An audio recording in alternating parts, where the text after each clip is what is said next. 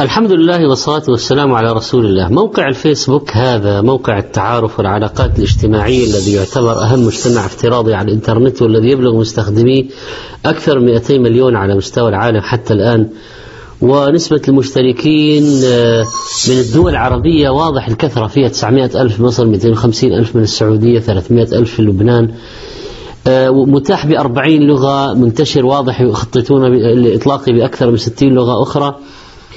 الموقع الزيادة عليه مضطردة والازدياد في الدخول عليه من العالم العربي يكثر ليست العلة الآن في قضية وجود مواقع للتعارف لكن ماذا بعد التعارف وتعارف من على من وما هي الأهداف؟ هناك عشرات الآلاف من المجموعات المشتركين في مختلف المجالات منها مجالات قذرة. الإناث يستخدمن الموقع أكثر من الذكور بحوالي 70% هذا الموقع آه، في الحقيقة مجال لسرقة المعلومات وأخذ آه، معلومات من آه، بعض الأشخاص الذين يدخلون هذا الموقع دون فهم أو وعي من من بعض من عندهم شيء من الغفلة. و الموقع إدارة الموقع تطرح المعلومات المتعلقة بأعضائه علنا حتى لمحركات البحث مثل جوجل وياهو بهدف بناء دليل إلكتروني عالمي يحتوي على أكبر قدر ممكن من المعلومات والتفاصيل الشخصية سواء سير ذاتية أرقام هواتف هوايات الأعضاء إلى آخره. وبالتالي أي شخص يبحث على الشبكة سيصل إلى المعلومات المسجلة في هذا الموقع.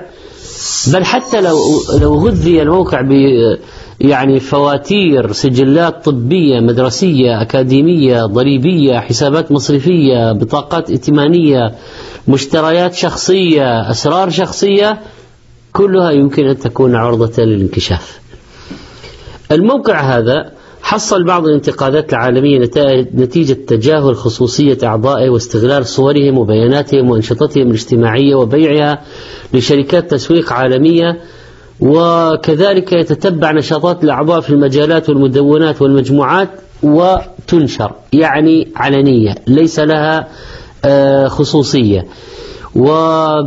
والاشتراطات المذكورة في الموقع والتي يغفل عنها كثير من رواده أن إلغاء المعلومات الشخصية لا يمكن والموقع يشترط حرية استخدامها بالإضاءة والإضافة عليها. تحول الموقع إلى ساحة لممارسة عمليات تجسس كثيرة بل عمليات تجنيد مشبوهة وكذلك آه، صار هنالك استخدام له حتى من دولة اليهود لجمع معلومات عن بعض المجتمعات العربية والأشياء الخاصة والأشياء الحساسة. وقد تنبهت بعض الحكومات الأوروبية لحجب هذا الموقع كما آه، فعلت حكومة أونتاريو في كندا ووزارات عدة في أستراليا وجامعة نيو مكسيكو في الولايات المتحدة. الموقع في الحقيقة موقع فضايح هو يفضح ينشر خصوصيات أيضا وهو موقع يقبل التجسس على الآخرين. ولذلك أولا نحذر يا أخي المسلم يا أختي المسلمة لماذا الدخول لهذا الموقع؟ ما هو الهدف؟ اثنين ما هي المعلومات التي ستكتبونها؟ ثلاثة آه، هل يوجد أي أسرار عائلية أو خاصة مثلا؟ وإذا كان يمكن الاطلاع فكيف يجوز لامرأة أن تدخل صورتها على سبيل المثال؟ وينبغي أن لا ينجرف المستخدم المسلم لهذا الموقع فيتكلم عن خصوصيات تتعلق به ويصرح ويصارح بأشياء تضره تضره من أسراره الخاصة.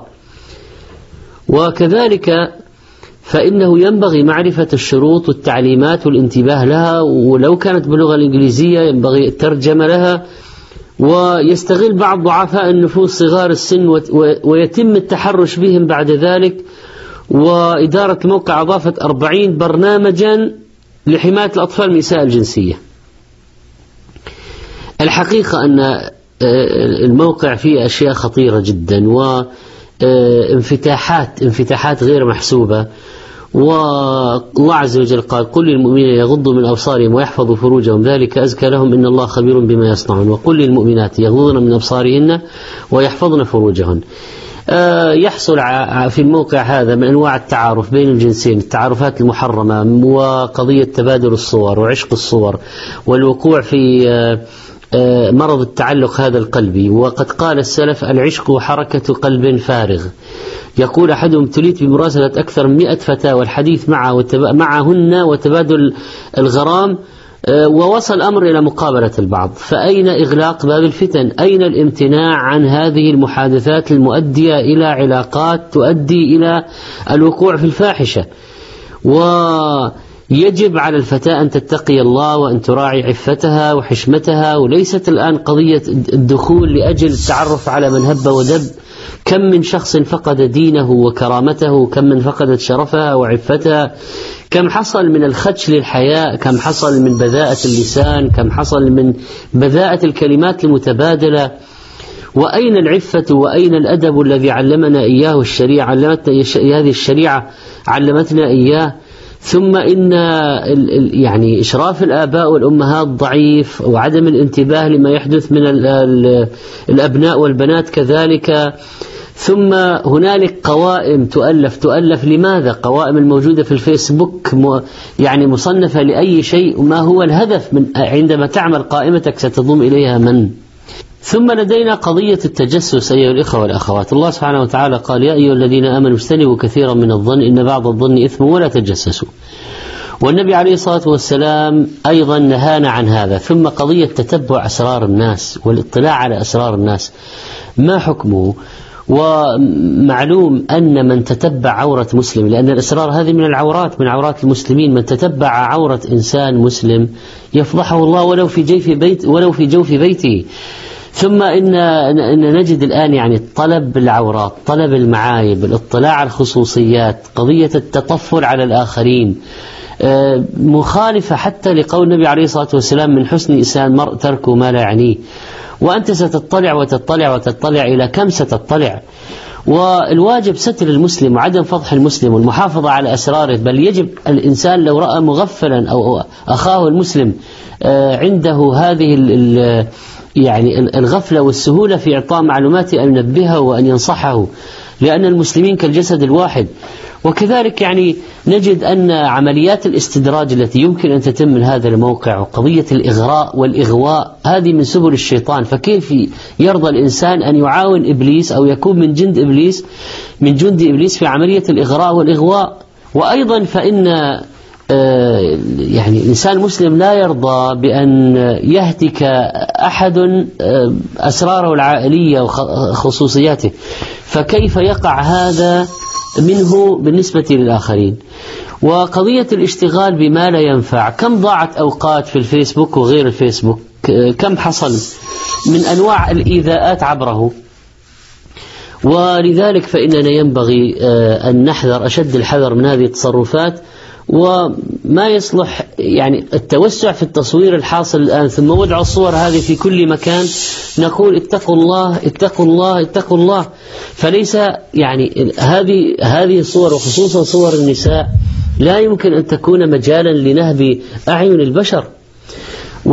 يجب أن توجه يعني البرامج سواء كان في هذا الموقع أو في غيره إلى أشياء مفيدة تبادل معلومات مفيدة أبحاث مفيدة حتى لو كانت دنيوية. كذلك ينبغي أن يستغل في الأمور الدعوية على سبيل المثال قد تكون أنت مجموعات وتعارفات لكن القصد منها قصد نبيل شريف شرعي لا يتعارض مع الدين مفيد نافع. والنبي عليه الصلاة والسلام قال احرص على ما ينفعك.